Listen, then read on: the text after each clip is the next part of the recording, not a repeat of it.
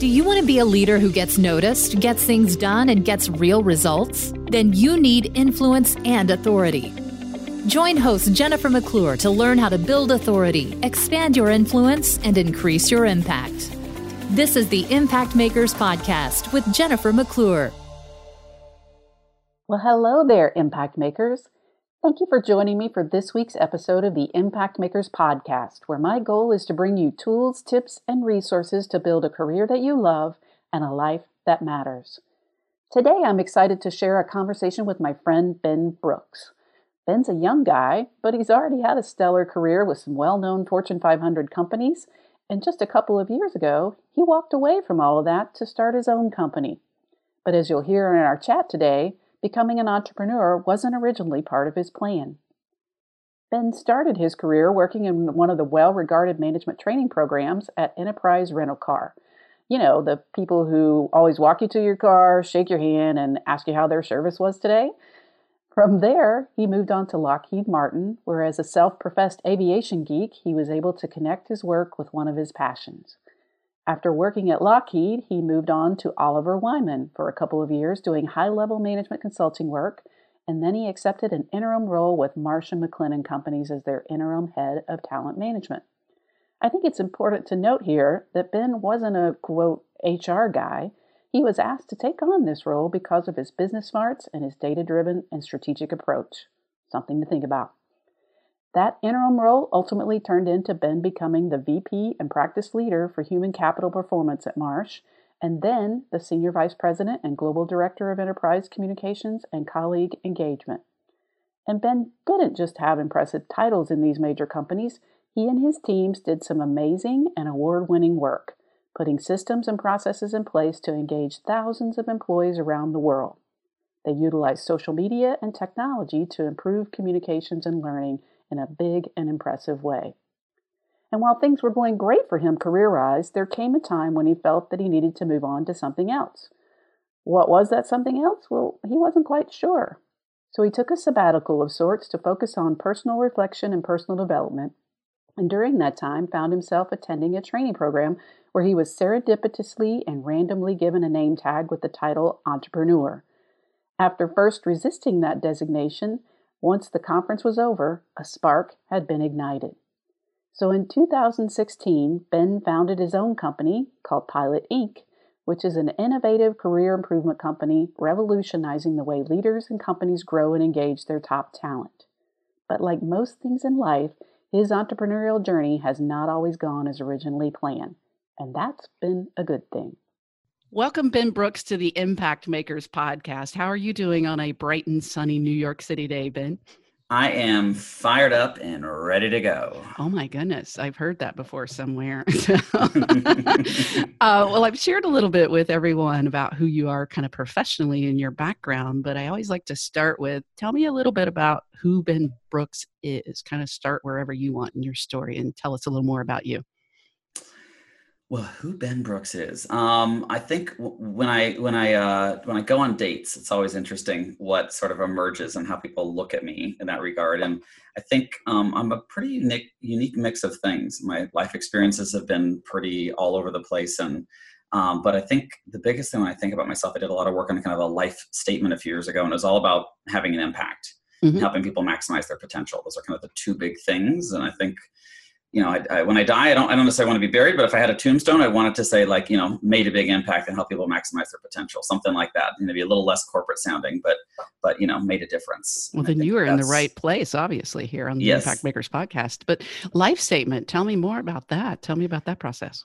Um, I had just gone through, you know, I, I'm sort of you know, as a coach, I'm always interested in getting better, right? Mm-hmm. Kind of being the best version of myself. And um, and it was just a very simple kind of declarative, you know, statement about, you know, who I was, what people could count on me for, what I'm committed to, but it was in a couple just different words. And I uh, did that a few years ago, and it's just resonated and been a nice thread to kind of pull through things. And it was less about something that I needed to communicate explicitly, but more about something that guided who I was going to be every day and guided my behaviors and my decisions. Mm-hmm. So it's you know it's interesting. We'll talk more about obviously some of the things you're doing with your coaching, um, but I know I connected with you a few years ago when you were in the corporate world, and have learned about you and, and of course again looked at your bio and, and you've got that kind of classical good education, start out as a in a great management training program, do the consulting kind of thing. So was that your path that you you know chose kind of when you were in university and getting your education? What was it that you thought you wanted to do?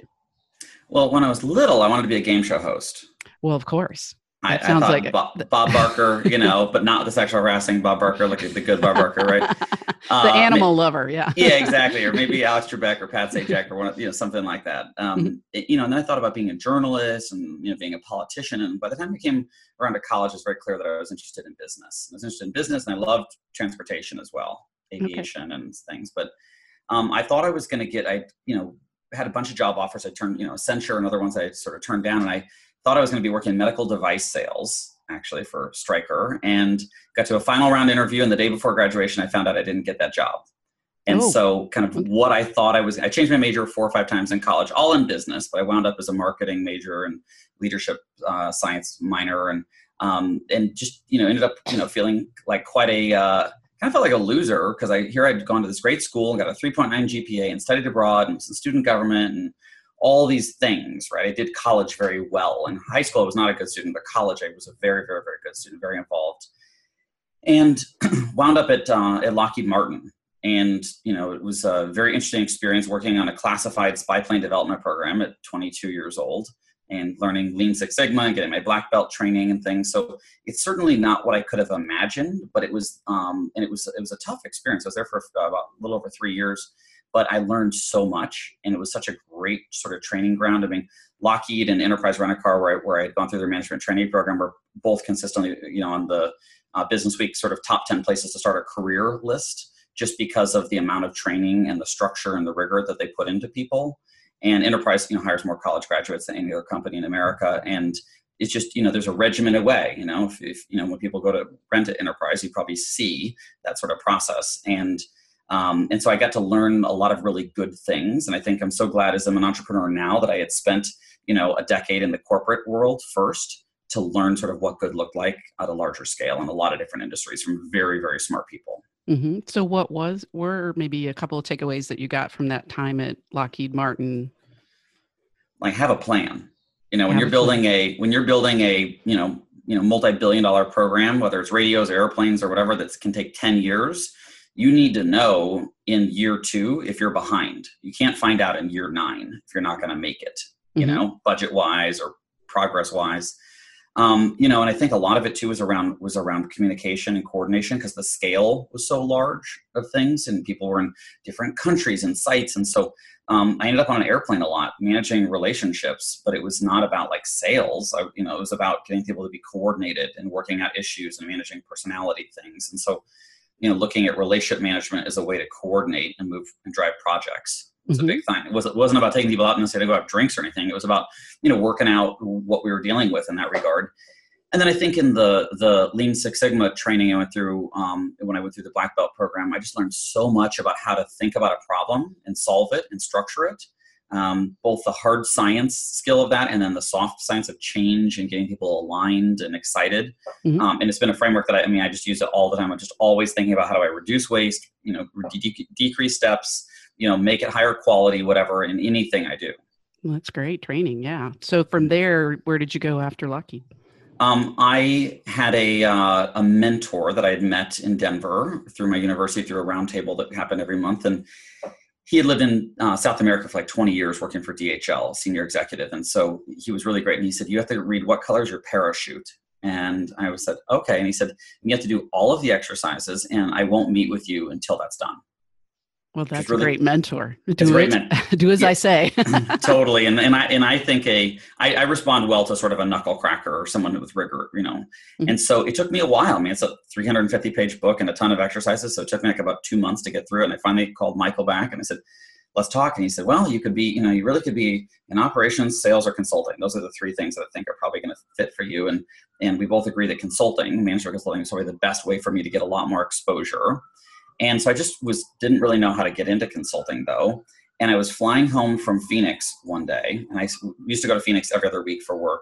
And I ended up staying in a different hotel than I usually stay at because there was a NASCAR race, which I think is like fate as a part of all of it. And I had the US, you know, the very sophisticated USA Today that I was reading on the airplane.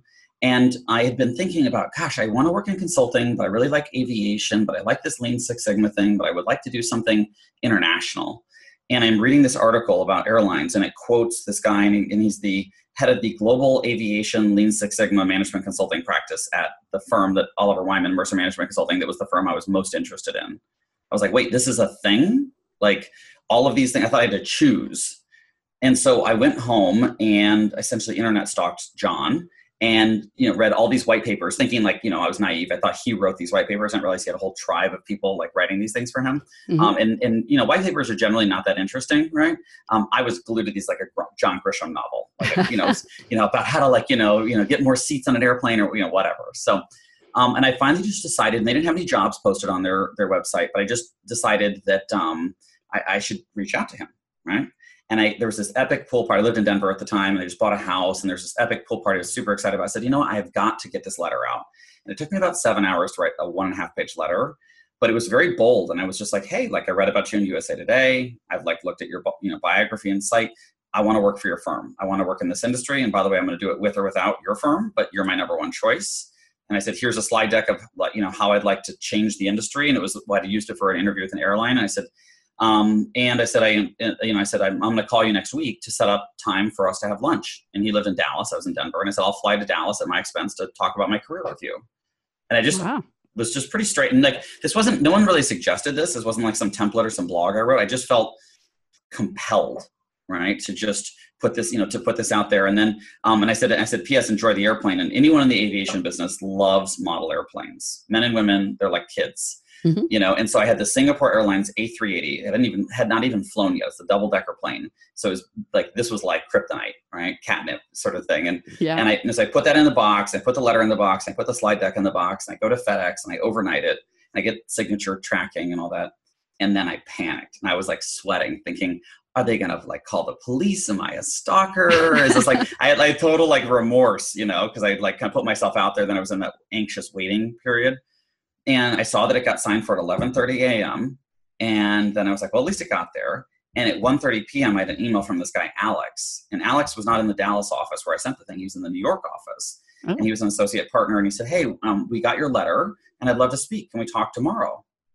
And within two hours, you know, we already had like a conversation set up. Well, I didn't realize the conversation was a full-on interview, including a case interview, which I wasn't really prepared for. Um, mm-hmm. But nonetheless, I got through it and did pretty well and they had me take this math and logic test online which of course i didn't finish and i again panicked. Um, and i realized the test is not designed to be finished right? Like a lot of assessments in the in interviewing process. And then i got a call thinking they were going to say hey like you know it was nice talking to you but you know you didn't do and i said hey you nailed the logic test right? And then later that week they flew me to chicago and i was on the plane on the way home. I said and then, then the, the next week i was at i was at my job at lockheed martin and um, i got a call and i said hey like you know we'd like to interview you. Um, you know can you come to new york and I said, well, like, sure, when? They said, well, are you available tomorrow? And I said, well, you can't really do a same day trip from Denver, right? So, and so the woman said, okay, well, I just booked you a flight at five o'clock. And it just, it was, it, she didn't really ask, right? She didn't ask. it's, it's one o'clock and I'm in Denver in the foothills, like an hour from my house. And I have a 5 p.m. flight to New York, right? And so I just said to my boss, I said, I've got to go and I'll be out tomorrow. Something has come up um, you know, and I left and, and I had like no money at the time, but I had gone out getting ready to think about career change. I bought out a new tie. I bought this, um, this nice Zegna tie. That was the only like nice, you know, and I put on this kind of crappy suit I had and I packed my stuff and I ran to the airport and I go check in and they put me in first class. And I sit next to this executive from Avaya who had hired the firm a bunch of times and she gave me all these tips about, you know, the firm and whatever. And just, it was amazing. And I, and I ended, had an interview there the next day and, you know, my last interview was finally with John the guy that I read about in USA Today. And John, you know, when I left the room, said, "You're going to love working here." And oh, when I woke up the next morning in Denver at 8 a.m., I had a letter, offer letter, FedEx to me, They had their stuff together. That's know? amazing. And um, two, you know, two or three weeks later, I lived, was moved to New York. They said you can move Chicago or New York, you choose. And same salary, by the way. And um, and so I, you know, Chicago I love, and it's fantastic. I've been there a million times. New York scared me. I knew two people there, including my little sister who had just moved there, and I thought, let's try New York. And that was, you know, 10 and a half years ago. Well, now you are you are Mr. New York. You love New York, right? Love New York. It's it is it is home. Yes. Well, I love the career story or the the interview story is in your coaching with people today. And again, we'll talk a little bit more about that soon. Do you recommend sometimes that people take that um, aggressive in an approach to try to get the job that they believe they should have? Yeah, I mean, having been a hiring manager in companies and having a company where I hire people, you know, it's it's very um, attractive when people are hungry, right? When they're clear. Mm-hmm. And I think with recruiting technology, most of which is garbage, you know, you, in one click you can apply and people spam and they just sit all day and you get all these crappy resumes and people that aren't a good fit and it's just so passive and sort of lazy and so anytime i think someone does something to stand out it makes me interested you know mm-hmm. so when i tell people if they want things that they probably need to work around the system they don't want to be in the trough with everyone else right mm-hmm. you want to find the kind of the the different entrance the different way to go about it right or, or do parallel paths and do both and so I definitely tell people whether it's um, a job opportunity, and I don't do too much coaching or recruiting, but in, but if it's job opportunity or it's a it's a, an award or a conference to attend or a thing, um, is that that you have to advocate for yourself. Mm-hmm. And when we were founding our company, I talked to a professor of career science, um, and he you know is in his late 60s, and this is what he studied his whole career, and he said the number one his research showed the number one determinant of satisfaction in a career, so distinct from success, true satisfaction was the degree to which a person advocated for themselves.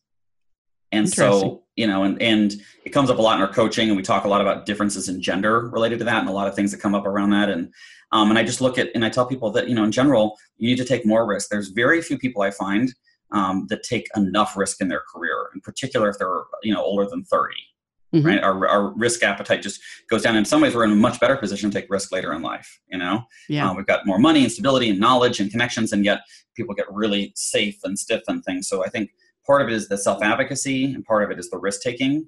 And in general, people are not doing enough of either of those sort of things. Mm-hmm. Did you ever see where the model plane ended up? Did John end up with it? John, it was in the Dallas office, even though the best part is John didn't even work in the Dallas office. He lived in San Diego because his wife had some great job there. And he's like in the, he's like a shadow employee at the Dallas office. He, he go like every like, you know, eight weeks or something, you know? Okay. So I, I wound up in the Dallas office maybe six months later and, and, uh, and people are like, oh, you're the guy that sent the plane, you know, like people there. you were legendary at that point. totally. And, and I've just found, you know, in my career and in my life, there's been a number of other times where I've sort of pitched something kind of unsolicited or advocated for something and it often works out. Sometimes mm-hmm. it works out different or better than i even pitched. Mm-hmm. um, you know in the in the great recession uh, when i was at the, my consulting firm that john hired me yeah. they asked all of us to take about three or four months off to help avoid layoffs right? Because consulting is a discretionary spend and so let's have some people take get off the rolls for a bit. And i knew all these people at citibank and i was planning to do sort of like a rotation at citibank. Well Citibank wasn't doing so hot in the recession. and so all my friends at Citibank were gone. Like no one had jobs anymore. And I remember my parents um, being very helpful. My parents were lovely and being very helpful. Um, they they off they they found an opportunity for me to drive a tractor in West Texas. Way to go, parents! and I was like, "What a fall from grace!" Here I am, like I moved to Manhattan. I've been there for like two and a half years. I'm like, you know, like traveling all over the world and you know all these things and and international business and then i'm driving a truck and i said you know there could be some like book i could write out of this or some like you know zen meditation you know art of motorcycle maintenance sort of thing but i was like i'm not ready for that moment in my life so so you didn't do it didn't do it but i did you know see an opportunity in diversity to help the chief diversity officer at our parent company and i just had a, a friend help me out and i wrote a slide with three columns and it was just like you know why you need more help in diversity you know why this is going to help you in your career and why i'm the right guy for you. And i didn't he didn't have a role i just let me do a rotation you know? So this and, would have been unpaid? Uh, this would have been I said paid because it was our parent company, but okay, you know the parent company had more money, so consulting was you know insurance was still happening, and Mercer was part of that and all that, so they were making plenty of money. Mm-hmm. And so I just sent him this note, and again, and it was a slide, and, and he knew me. We'd met a couple times, right, and uh, through a, a whole another set of stories. But I, I you know sent this email at 5 5:50 p.m. I remember 5:50 p.m. on a Wednesday, and at 5:55 I got a response back to him. And it was on the BlackBerry, you could kind of tell. Yeah. He said, you know, Ben, I'm very encouraged. My assistant will be reaching out to schedule a meeting with you. And she called a minute later.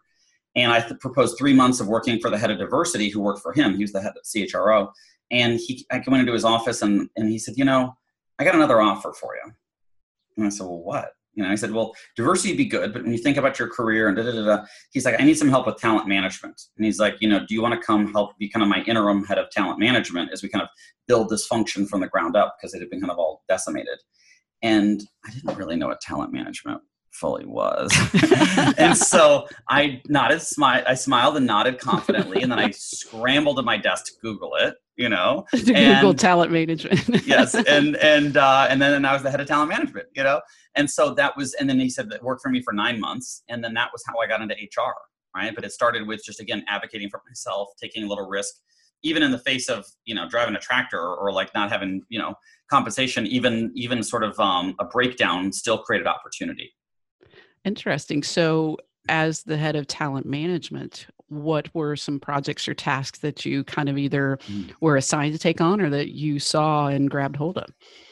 Well, we were in the process of uh, quite a bit of cost takeout. So they're like, "Oh, you're a management consultant. You can help us with this." So I thought, "Wait, I thought I was doing talent management." And then I, you know, helped pull, you know, I don't know, thirty or forty million dollars out of the global HR function, and you know, the, all the corporate functions were tasked with that. So I helped my boss um, with that and to coordinate five different operating companies and to look very good to the executive committee and the board. So he was very grateful, and, and that was kind of my first thing. But then a lot of it was around um, engagement. I rolled out our first global engagement survey that the company had done in years.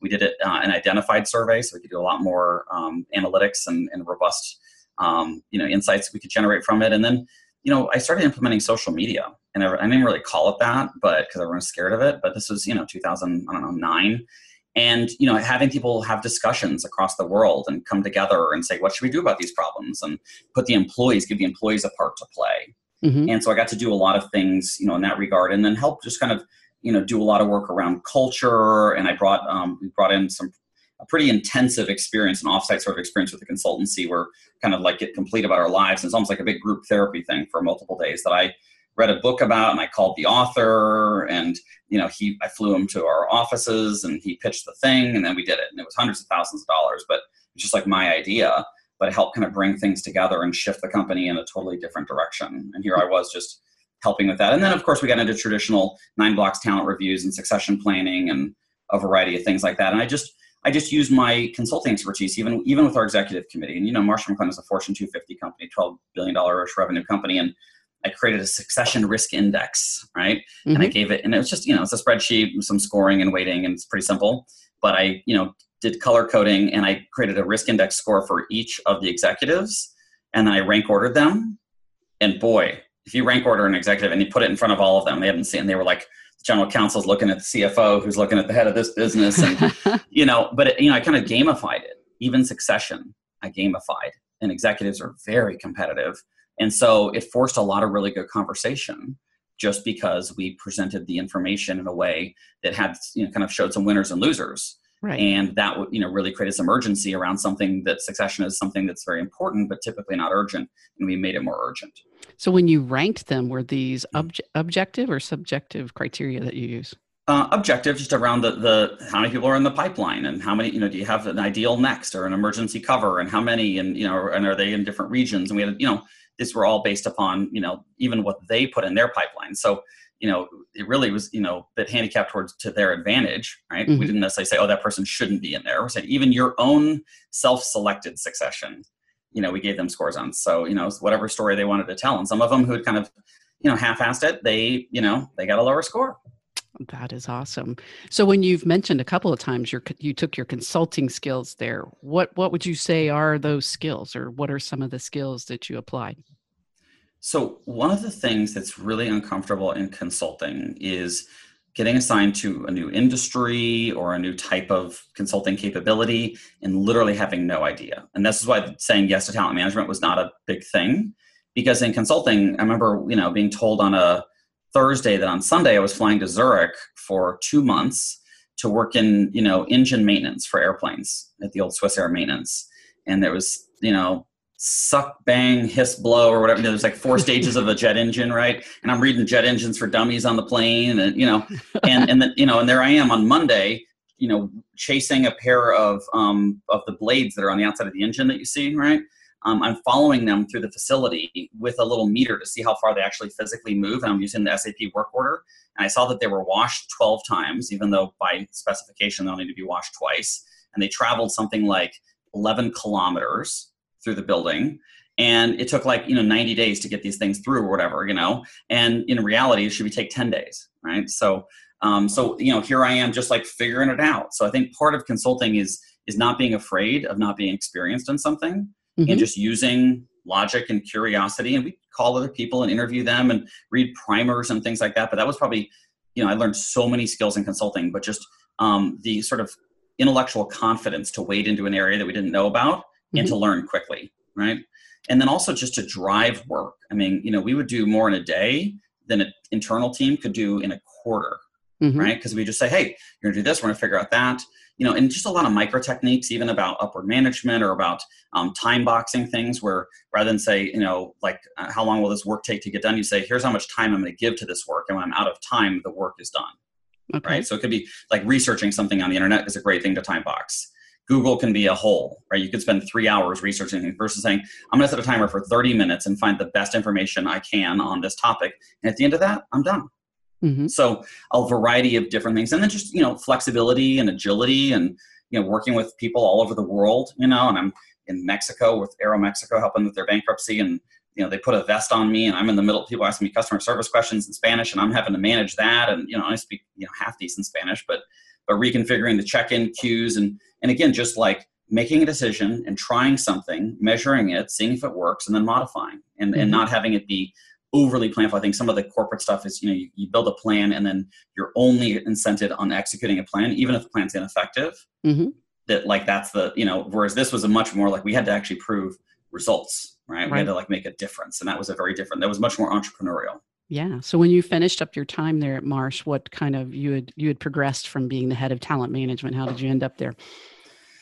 So then I, you know, one of the parent or sister company or, or I guess the subsidiary companies, Marsh, um, which is the largest insurance broker in the world, um, the head of HR asked me, we were, we had done one of the, the offsite, the multi-day kind of group therapy thing. And we're in a black car coming back from Long Island to New York City. And she said, well, I know you're supposed to go back to consulting, but do you want to come work for me?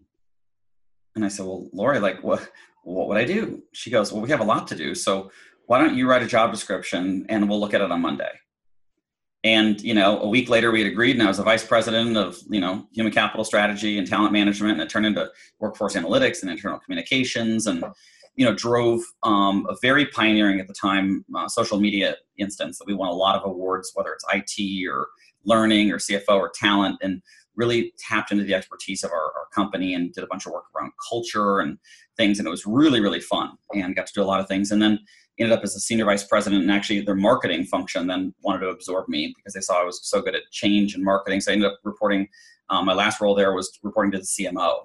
Mm-hmm. And then I decided to take some time off and I've never wanted to be an entrepreneur. Never, it's never really been in my plan. Right.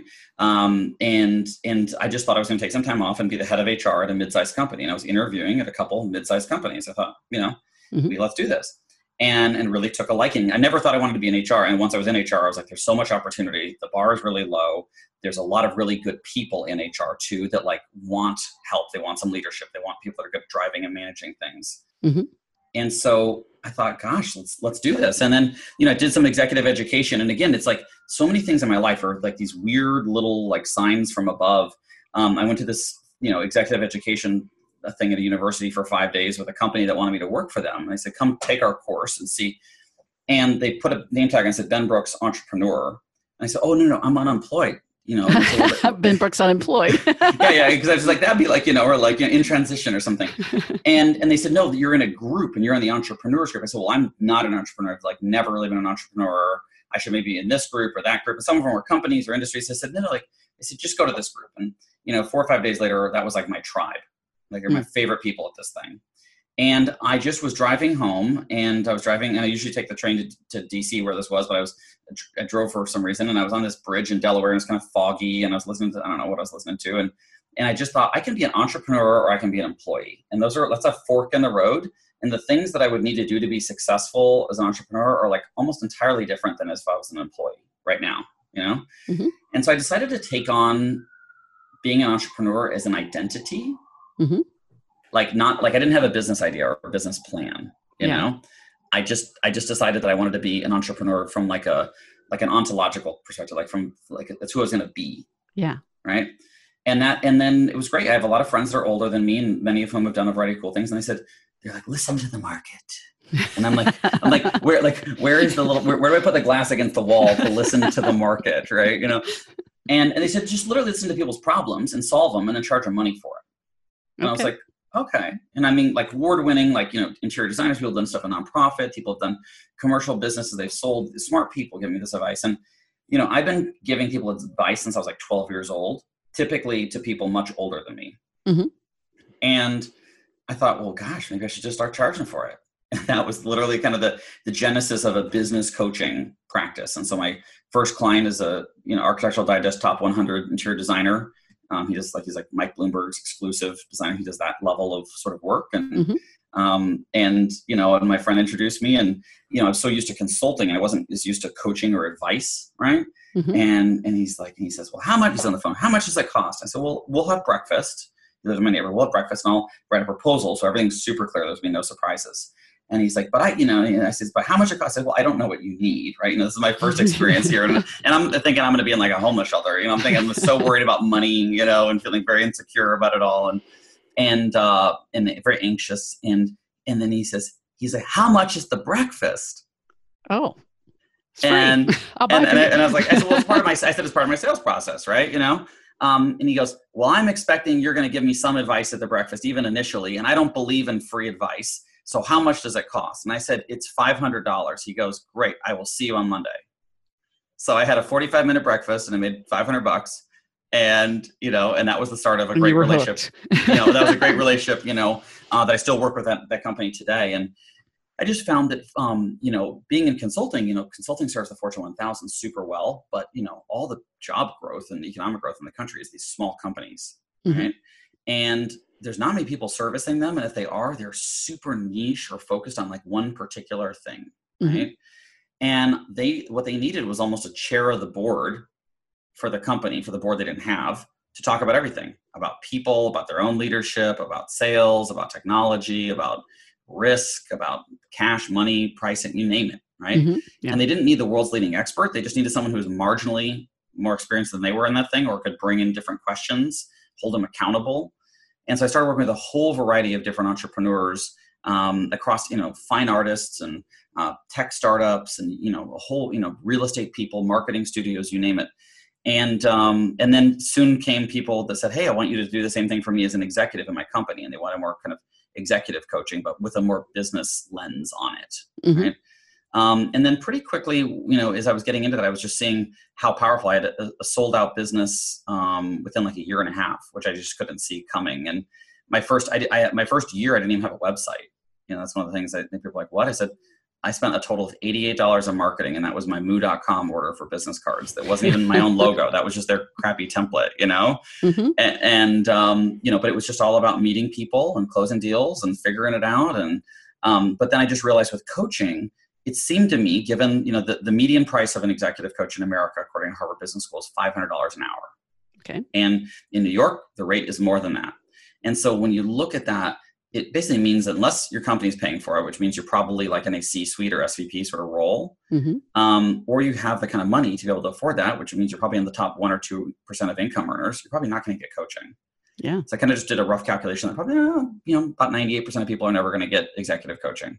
You know, and I thought, how do we democratize this? Because if people, I had I had a coach in my 20s and it was like a it was a rare sort of thing but I, you know, I advocated for myself and i got a coach and it was a game changer. And he was in his mid 60s a phd he'd won multiple grammys super interesting guy. And we talked every single week and he was hard on me but like it was exactly what i needed.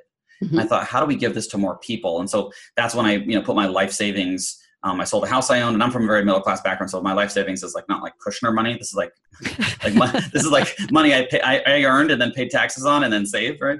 Um, and so um, all different things. Um, and uh, you know started pilot you know with this idea of democratizing coaching giving it to people sooner in their careers pushing it further down the period, uh, pyramid and then also just having people realize that like there's something that they can do about their situation right? Like yeah. work doesn't have to suck. So many people are miserable with work and I, if you're operating a jackhammer i get it. That it's probably harder to make that a great job mm-hmm. but so many people are in jobs that i'm like this doesn't have to suck. In fact you know like like you're the issue here right? Or you, you know, i know some people that hop jobs you know and and the recruiting industry unfortunately is you know uh, incented on people changing jobs not incented on people being successful. They're incented on people changing jobs. And so uh, they make money so they want people to change jobs. They call it the mm-hmm. recruiting industrial complex. And so um, not a, and so you know i said like rather than change jobs let's figure out how you can find more satisfaction and success in your career. And if changing jobs comes about that's great. But that's sort of the default answer for making things better is leaving. And if you're in a in a romantic relationship it would just be like you know swiping on tinder for more people and just you know bailing and i thought like how do we have more of a marriage counseling like approach to figure out how do we make this work so how does the pilot business model work? You know, how do I engage with pilot as a customer? It's effortless and fabulous. um, um, we tried was we launched as a consumer company, and we pretty quickly realized that uh, people really liked our product, but there was across generations. It wasn't just a millennial thing. They said my company should pay for this. Even though we were focused on the employees' happiness and things, there was still a lot of entitlement. We talked to a lot of analysts in the HR tech space, and they're like, oh yeah, you're about 10 years too soon on people paying for their own career development, right? Um, that people in general or will pay for undergrad or graduate school for some reason that makes sense, even though there's like all the debt and the bubble with that. But these other things, which are much more affordable, there's some sort of resistance on that. So um, we shifted our sales strategy to selling to companies, and so we work with companies to provide our product to their employees. And so companies like MetLife or Cadillac, Pinterest, City Year, uh, we have some banks we're working with, Pandora Radio, and you know we work with cohorts for of employees for a year or more. And pilots a gentle tap on the shoulder to help them prioritize their own development every single week. And they engage with us through coaching activities and assignments through their phone and through text message. And then they get together every five or six weeks for live group video coaching with one of our coaches. And so it's a when, you, when they buy into pilot they're buying into a broad-based perspective on what it takes to be successful and satisfied in a career. And they're often you know engaging in things. And again 90 plus percent of people that are involved in pilot um, even though they're often high income earners at different companies have never had a coach. So we're, we're plowing sort of untouched ground. So what really drives career satisfaction? Have you have you come to some findings after a couple of years of doing this and working with groups of people? Yeah i mean it's highly personal. You know even people in the same role you could have you know 18 hr business partners and you'd have 18 different permutations for what is satisfaction mm-hmm. right? Um, and and you know self-awareness is is not a strong suit of a lot of people and and less around like their flaws or their quirks but even what matters to them their values right? You know we ask there's a great book called how will you measure your life? Um, and from a harvard professor that got cancer and was terminal and he was evaluating in a business school like way how to measure his life on his deathbed. Of course he ends up living he gives a lecture on it it turns into the most popular course at harvard business school and then he wrote a book so we think how we measure your career like when you retire, how will you look back and say, how did I do? Was this good? Right. Mm-hmm. And well beyond like, do I have enough money to retire, which is important, right? But you know, at a, at a higher level. And so we help to ask people the questions to think around what are their values, you know, what motivates them, you know, and and uh, you know what sort of things do they want to be involved in? How do they diversify beyond their job and use their professional skills in other domains, mm-hmm. right? And you know what kind of impact can they have and so um, so so what it what, what it means to find satisfaction is a is a nubby complex uh, multivariate equation but we help people kind of figure out one variable at a time over time and uh, it's a little little like um, I don't know if it's you know kids playing Marco Polo in the pool. Right? You're getting closer and closer, you know. Mm-hmm. Yeah. Um, and eventually, people get really excited about it. And it's like a hog looking for a truffle because they're like seeking it, right? You know. so that's um that's that's a bit about how we think about satisfaction. I I just wrote a note. You, you said he wrote a book on how you measure your life. You've obviously got to write the book on how you measure your career, and I think you just gave a great subtitle. It's a multivariate something. So we need to go back and listen to that. that was yeah, great. exactly. You know, we'll, we'll, probably like. I'm sure that the the book publishers will be like, okay, we need to just take that down just a little, bit, a little bit more accessible on the bookshelf, and that can be inside the jacket, maybe. You know. So yeah. after, uh, so how long has Pilot been a uh, thing? When did you actually start? We started uh, in fall of 2014. We launched officially about two years ago. publicly. Okay, so, so two two to four years of yeah. kind of focusing on career satisfaction. What is it that you have found about yourself in terms of what motivates you and your career satisfaction? Well, I think you know I like to build. I like to experiment. I'm a driver. You know, I'm, i bring a lot of energy to to what I do, and so it's fun to we build new product all the time. You mm-hmm. know, I mean, we, and we just listen to our members. We find out. I mean, it's as simple as like solving simple problems. Like people don't have a good professional bio. Mm-hmm. You need a bio on your internal platforms at a company, your LinkedIn, other if you're on a nonprofit board for their website.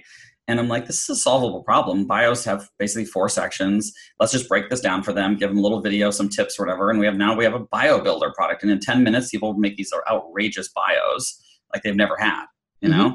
Yeah. And so I get excited to figure out a problem and to like build a solution and to see how it works right? Mm-hmm. So I'm just so I'm in, in pilots using like bleeding edge uh, way of developing technology, and so we're just able to move super fast. Like I can come up with an idea, and we can have a deployed BioBuilder product in like two weeks, right? It's just, just and so that's um, been really fun. And then the thing is just to have the, to see the impact. You know, we're working. One of the surprising things about Pilot is women love Pilot.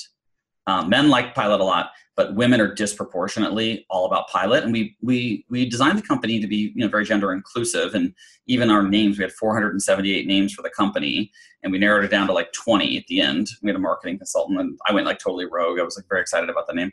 And um and we test all these names and a number of them um, women were really turned off by. And you know but pilot everyone sort of liked and got behind. And it's really interesting. We're working even at metlife with a group of all female sales executives and uh, they want to you know they want more females in sales leadership and mm-hmm. these are you know qualifying people and a lot of people make you know a lot of money and very you know successful already but um, seeing the difference it makes for us to sort of give them permission and empowerment to speak up or to, to, to you know to consider their own needs or to set boundaries or to you know just feel encouraged to go for something or to think differently um, is so satisfying when I get the, the note on LinkedIn or the email. I mean, we've had people send me gifts and cards to our office. It's it's just really, you know, you know, they say, gosh, I've, I worked with coaches. I've been in the workforce for 20 years. And I, this is like an aha, this is like a timeline moment for me. And so I think when, I think of my satisfaction, knowing that I'm making other people's lives better, and when their spouses see it, you know, we hear about spouses that are like, "Oh, thank God you're doing the pilot thing," because you know, and it's helping out with a whole variety of things. And to me, it's like, wow, that you know, if that's if that's my role, uh, you know, on this earth while I'm here, that's a pretty damn good role. I love it. Well, you've talked a couple times, and even your life goal was about making an impact, and that sounds like it's really uh, coming true with what you're doing in your business. But uh, we chatted briefly before we started recording. One of the things I saw recently, I follow you on social media, and you're a, a traveler, and so I love that that aspect of your life and a plane geek. Um, yep. You know, that's that's yep. interesting. But also, you you mentioned recently in a post um, something about you know your your work and things that you've done around uh, being active in the LGBT community and how that had really been something that you were really proud of in terms of making an impact. Can you talk a little bit more about that? Absolutely, you know. So, like, spoiler alert, I'm gay. Sorry, ladies. Womp womp. You know. Um, um, I'm, and I'm sure about it. By the way, you know, on occasion I, I, get I get people that want to stress test it a bit, you know, and I'm like, no, like I've been there. I, I, just all I can tell you is I am sure. Um, uh, you know, you know, I had come out to my family, you know, my freshman year of college and friends in high school, my senior year of college, and had been out. But in the workplace, it's more complex, right? And mm-hmm. especially in global companies or on like in consulting, where you're changing teams a lot and assignments. Mm-hmm and you know i uh, you know had had some weird experiences at a couple jobs and seeing some things that were just not not right you know but of the moment they were they're probably you know okay uh, sort of tolerated. And and you know when i came to to new york i was worried about a lot of different things. But one of the things i was not worried about when i you know when i worked for lockheed i was very worried about being gay in a you know kind of former military kind of macho whatever. And um, there's some reason like it wasn't the most um, gay friendly place. It's evolved a great deal, and they've invested a lot around diversity. I think it's improved a lot. But when I came to management consulting, it's the last thing I would have ever thought to worry about. Manhattan, is mo- you know my firm pretty much only recruits from the Ivy leagues, and so I was like I like again snuck in that back door, went to my my second tier school degree, you know, and um, my second week at the firm, um, this guy uh, who's you know was in leadership associate partner, we're on this conference call with our whole practice, was all around the country, and I said something, I like congratulated someone on something, and he puts it the phone on mute, and he said, and he just says like you fag, Oh, and I, it was like in total shock. I could not believe he said that. So I, I was completely shut down, and he said it kind of in a nasty way.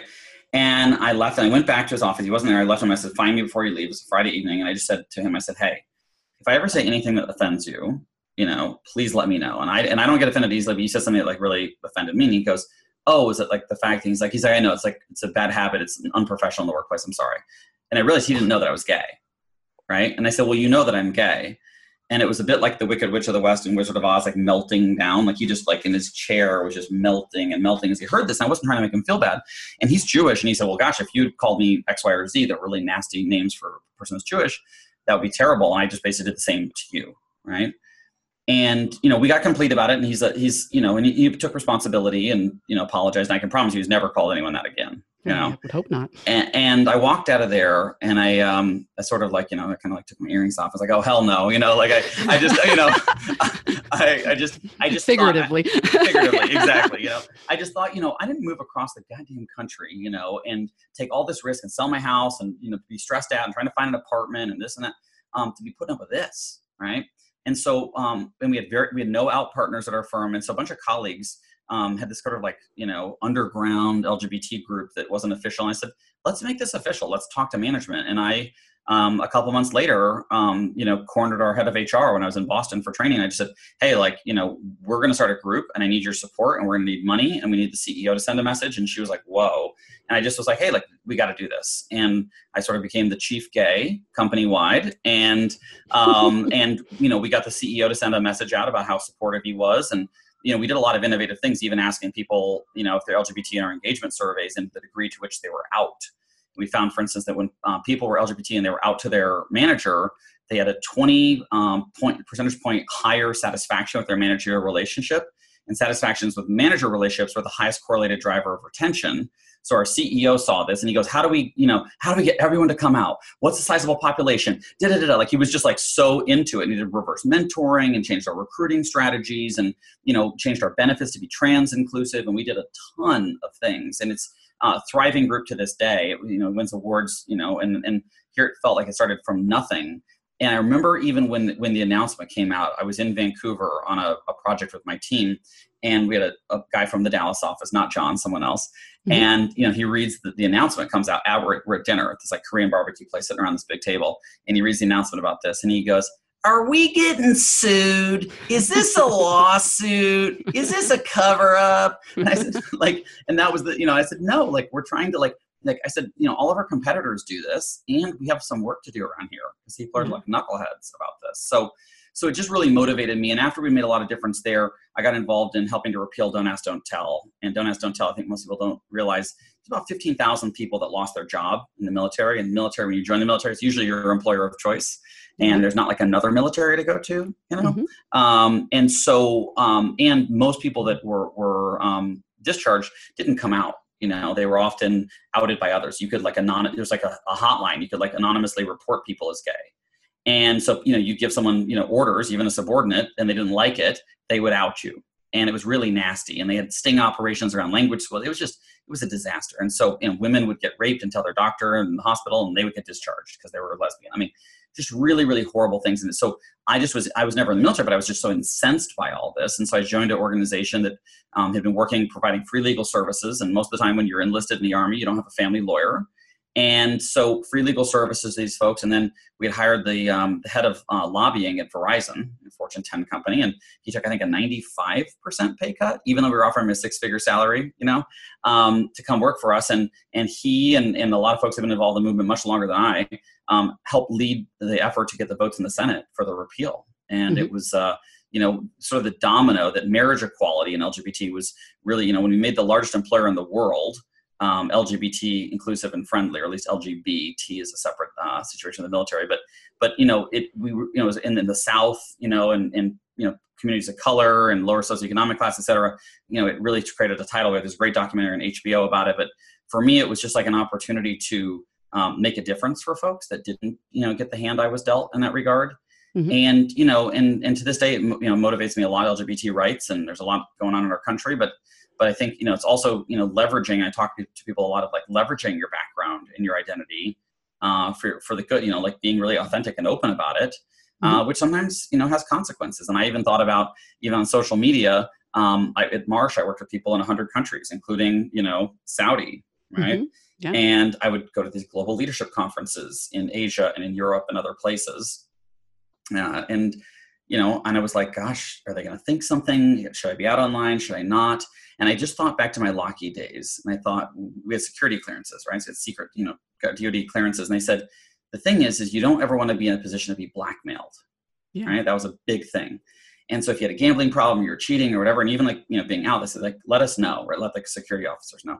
So I thought I don't ever want you know to like hold this over my head that I'm that I'm gay. And so I just started putting it in my bios that I was sort of like you know the head of the LGBT group or I was part of this thing, and and it just was there. And I mean, and I had some folks from the Middle East. Uh, one person in particular from Turkey, our, our country there, kind of got into it with me one night. He thought it was inappropriate, and he didn't support it or believe it. And I just you know, and um, and it was not very professional about it either. And I just said, hey, like, you know, I said, we're a New York based company and, you know, you're a part of this and America is well ahead of your country on, on this. And I, and I realize, and hopefully you guys will come around, but here's where I am and here's what I'm up to. And we have policies on this. So like, either going to be a part of that or like not. And there'll be constant, you know, I just, I just set a boundary with him and, and, um, wasn't like nasty per se, but, but I just had to sort of set that boundary and, and I'm in a position of privilege to do that, right? Mm-hmm. As, a, mm-hmm. as a white male and, you know, confident and experienced all these things, healthy. And so, but it's, it's been a very interesting thing, uh, being gay. And I just, just yesterday I was at a luncheon and I just described um, we talked a lot about authenticity and being genuine and being vulnerable. And it was with all, all female HR executives in St. Louis. And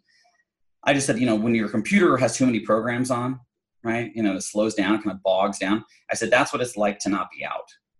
Mm-hmm. Right. There's just a bunch of stuff in the background that kind of bogs you down.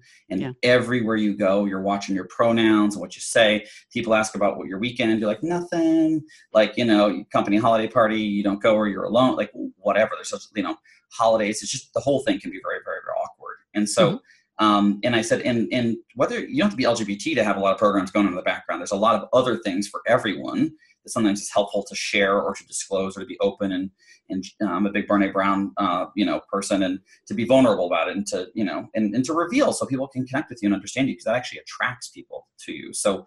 Um, the more I was out and the less of a big deal I made about being gay, um, my career. I mean, I can just I can track my outness and my my my income, yeah. right? Like they, they they trail together. Well, I think that was what you know really caught my eye about the post that that you attributed that to kind of the trajectory of of your success, and it, obviously you have a lot of skills and talents that uh, have created that as well. But it's I appreciate what you've done for your community and for all of us um, and the impact that you're making on people to do that. And I love what you said. So often when we hear people struggle with things or try to make change, how you in that story shared that you correlated um, engagement to retention to dollars for the company and that got the attention of your leadership um, and so many people just go in and say this is the right thing to do or we need to do this and it may be the right thing to do but to really get the attention of leadership you've got to correlate it to dollars and i love how you did that. So that's amazing. Great job. Uh, we, we had to slow john our ceo we had to like slow him down because he's like well wait so if if if lgbt people are out with their managers and they're just so much happier and more satisfied should we just recruit a lot of out LGBT people? Because there is that illegal to ask if they're out in the thing? Because if we had more of them, I think it would mean that we'd have. Da, da, da. And he was just going nuts. He just wanted to like turn it into like you know like you know a, a rainbow parade you know of our company you know. And here we're I'm thinking like I'm like this is the same company I just got called a faggot like two years ago, and there was no out partners and all this like weird stuff. And we didn't necessarily have good benefits, and you know here we are. Um, but that's but again to your point I think you know what no matter what case you're making for anything, for an initiative you want to drive, uh, for a hire you want to make, um, mm-hmm. for for a, a, policy position or a amicus brief you want the company to sign on to, mm-hmm. investment, you know, tying it back into things that you know matter to the company. You know, I, I I ran into the wall for six months at Marsh talking about social media, and I finally took the SM words out of my mouth and I talked about growth. And the people were like, come right in. and, you know, and I just, you know, I didn't talk about social media. I talked about growth. And I said, hey, I've got some technology that's going to help us grow. And I made the technology like in the background. I said, we've got to drive organic revenue growth. Here's a way to get people to know about our capabilities and work together. Da-da-da. And everyone's like, let's roll. And all of a mm-hmm. sudden, like all of our sales leaders became the social media champions because we made it about growth. Love it. Well, I just have one question after all of that amazingness that you've shared. Do you still have the name tag, Ben Brooks Entrepreneur? Did you keep it? You know, I wish I did. I will, I'll have to see if I got a selfie. And I think I was that was like kind of pre-selfie days. You know, oh, oh um, that's disappointing. but I may I may have to I may have like an artist like render something. You know, I've kept all my business cards over the years and name tags and like nameplates and stuff. So I have all that. But mm-hmm. but um but yeah, no, I I uh you know it's just it's you know paying attention. I, I meditate every single day. Mm-hmm. Um, a, a Vedic meditator. It's like transcendental, and I 20 minutes every morning. And so, for instance, like in 2017, I missed zero days. And it didn't matter if I was late or traveling or sick or hungover or stressed. Every single day, I meditate. And part of it is just the, to be aware and to be present because there are things like Ben Brooks Entrepreneur that like are clues, right? That's the Marco Polo. It's like it's paying attention, to be curious about, to, to be more patient with people, to to spot the sort of opportunities. And I think that's a big part of again the knowing yourself and the self awareness in a career is part of finding that satisfaction is slowing down a bit, right? Mm-hmm. And and being thoughtful and, and being introspective and considering things a little bit more deeply. Well, that's great. Thanks for sharing that. So if people want to connect with you online or find out more about you, how can they find you? I'm very findable. So, um, so I love to connect with people like LinkedIn. I share a lot on LinkedIn, and that's a great place. Um, you know, I'm Ben Brooks NY, LinkedIn.com slash in slash Ben Brooks NY. I'm pretty active on Instagram as well and Twitter. Both Ben Brooks NY is in New York. Mm-hmm. Uh, and my Facebook's completely open, and so everything I post on Facebook is totally public. So if you want to check that out and follow a friend or whatever, uh, that's great. And then our, our website for Pilot is pilot.coach. We're a coaching company, so it's pilot.coach. That's just the website. Mm-hmm. And, and we got a bunch of social media for pilot, but um, you can try out our product. We have a, a demo of one of our coaching uh, features that you can try right online about managing your reputation mm-hmm. and thinking about people talk a lot about brand, but we talk about kind of everyday behaviors that impact our reputation and the perception of you. And so it's a five minute thing. There's a little video. We send you a report. You can check it out on our website. Uh, and we're going to be doing kind of a whole refresh of other resources and materials there as well. All right. Well, we'll definitely link up to all of those things in the show notes. And I appreciate you sharing with us today and sharing more about your company and your journey, Ben. Thanks for being here with me. Pleasure to be here. If you want to raise your game at work, you've got to raise your impact. Find out Jennifer's 10 best strategies to make more of an impact at work at jennifermcclure.net slash 10 ways. That's jennifermcclure.net slash 10 ways.